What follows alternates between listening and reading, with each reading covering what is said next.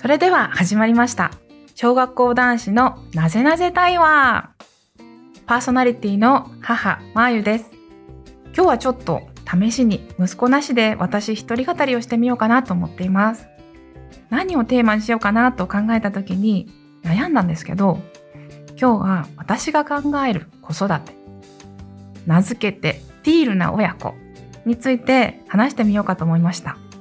ティールの親子ってなんだって思われた方もいるかもしれないんですけど、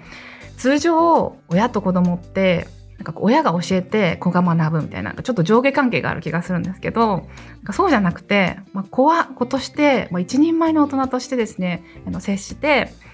親から学ぶこともあるし子供から学ぶこともあるそこにはあの上下関係はなくて対等に共に学び合う共に生き合うっていうことを私はやっていきたいと思ってるんですよねそれをティールな親子って言ってます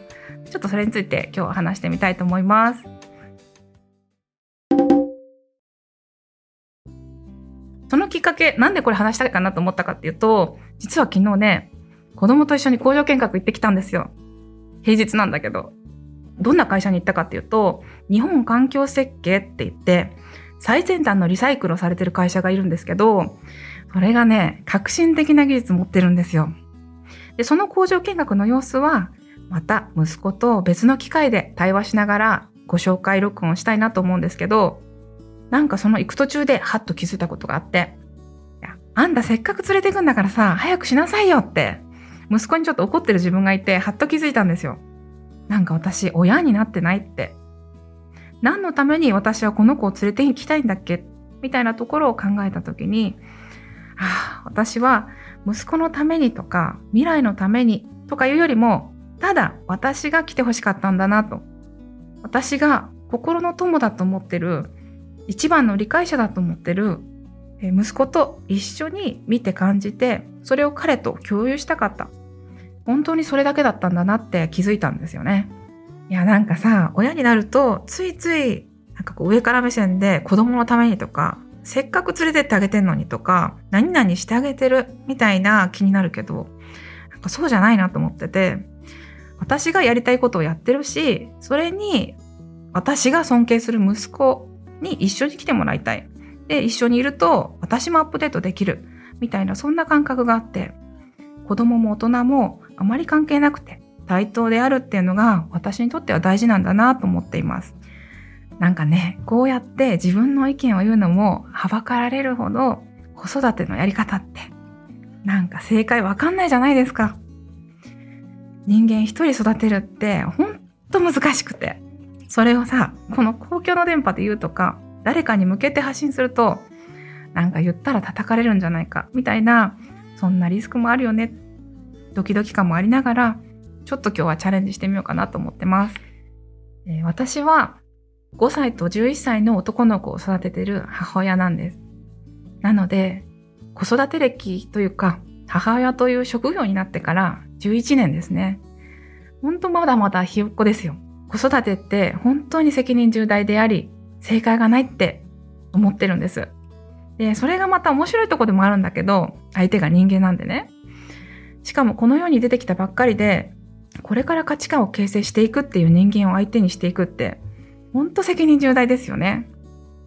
例えば赤ちゃんの時は本を読んであげたりして、こうだったら泣き止みますとか、子供にはこう接しましょうみたいなのとかが書いてあって、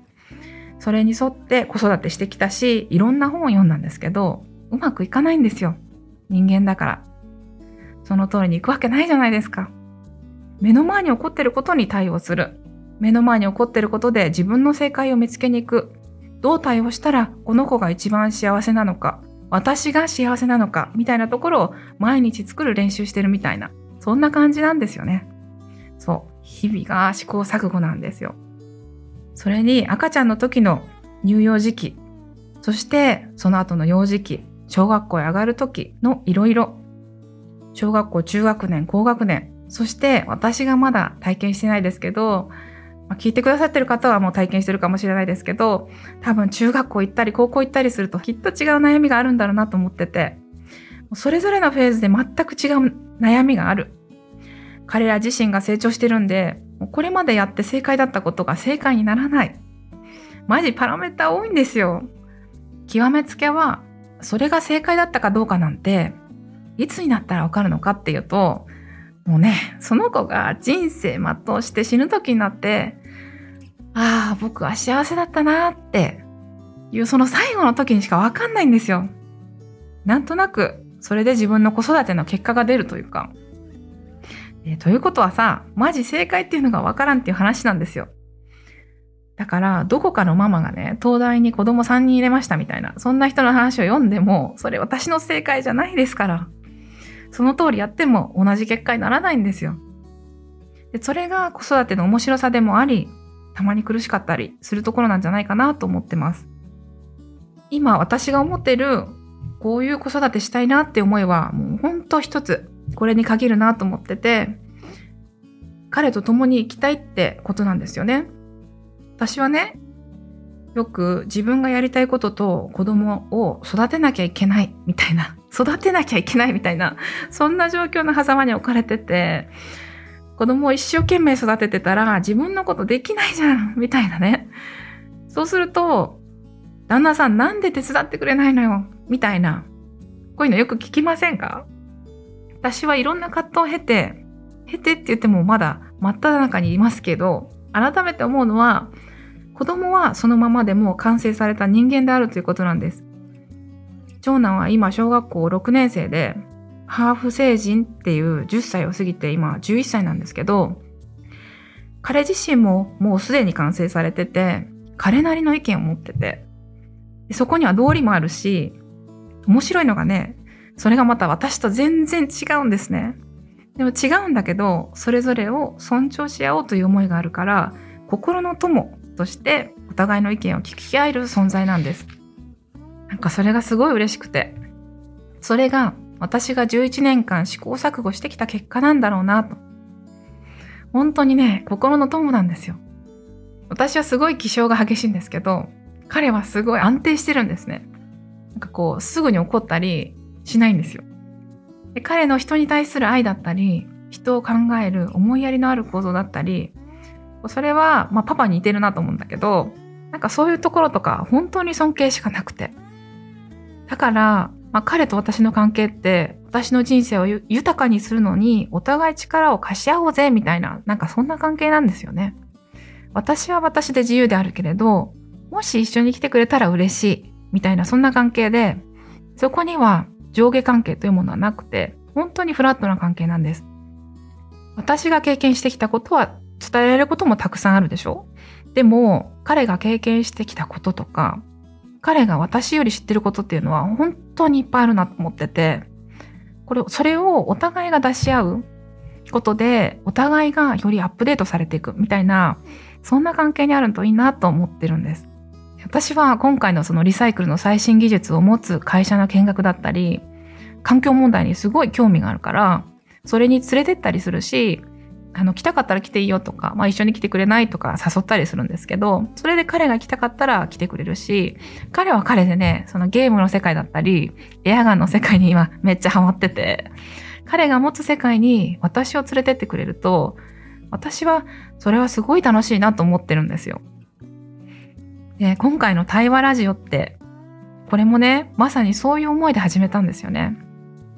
私が何か教えるというよりは、彼の持ってるものをより知りたいっていうのが一番ある。彼のためにというよりは、私が彼と話すことで成長したいっていうことが結構あるのかなと思ってるんです。やっぱり子供の視点ってすごい純粋で混じりっけないですよね。大人になるとさ、なんか無意識に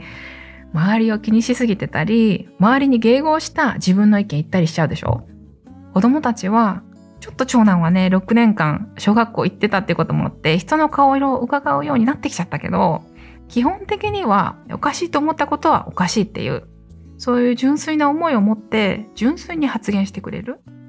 この間の回の持久走の話もそうですけど、運動会って何であるのとか、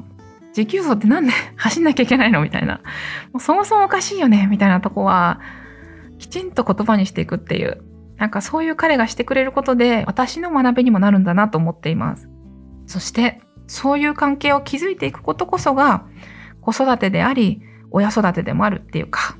私親になって、ほんと11年って全然足りないなと思ってて、きっと20年でも30年でもこういう関係を続けていくってことが、すごい愛おしいなと思っています。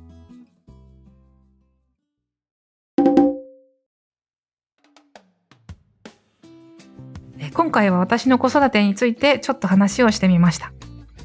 皆さんどんな子育て感をお持ちなんでしょうか？ぜひそういうお話も聞いてみたいなと思うし、ぜひよかったら自分の趣味に子供を連れていく。彼らの趣味に自分たちが巻き込まれるみたいなことをやってみるのはすごくいいんじゃないかなと思ってます。でよかったらね、ぜひ、えっ、と、メッセージ欄にコメントいただけると大変嬉しいです。それではまた次回。チャオ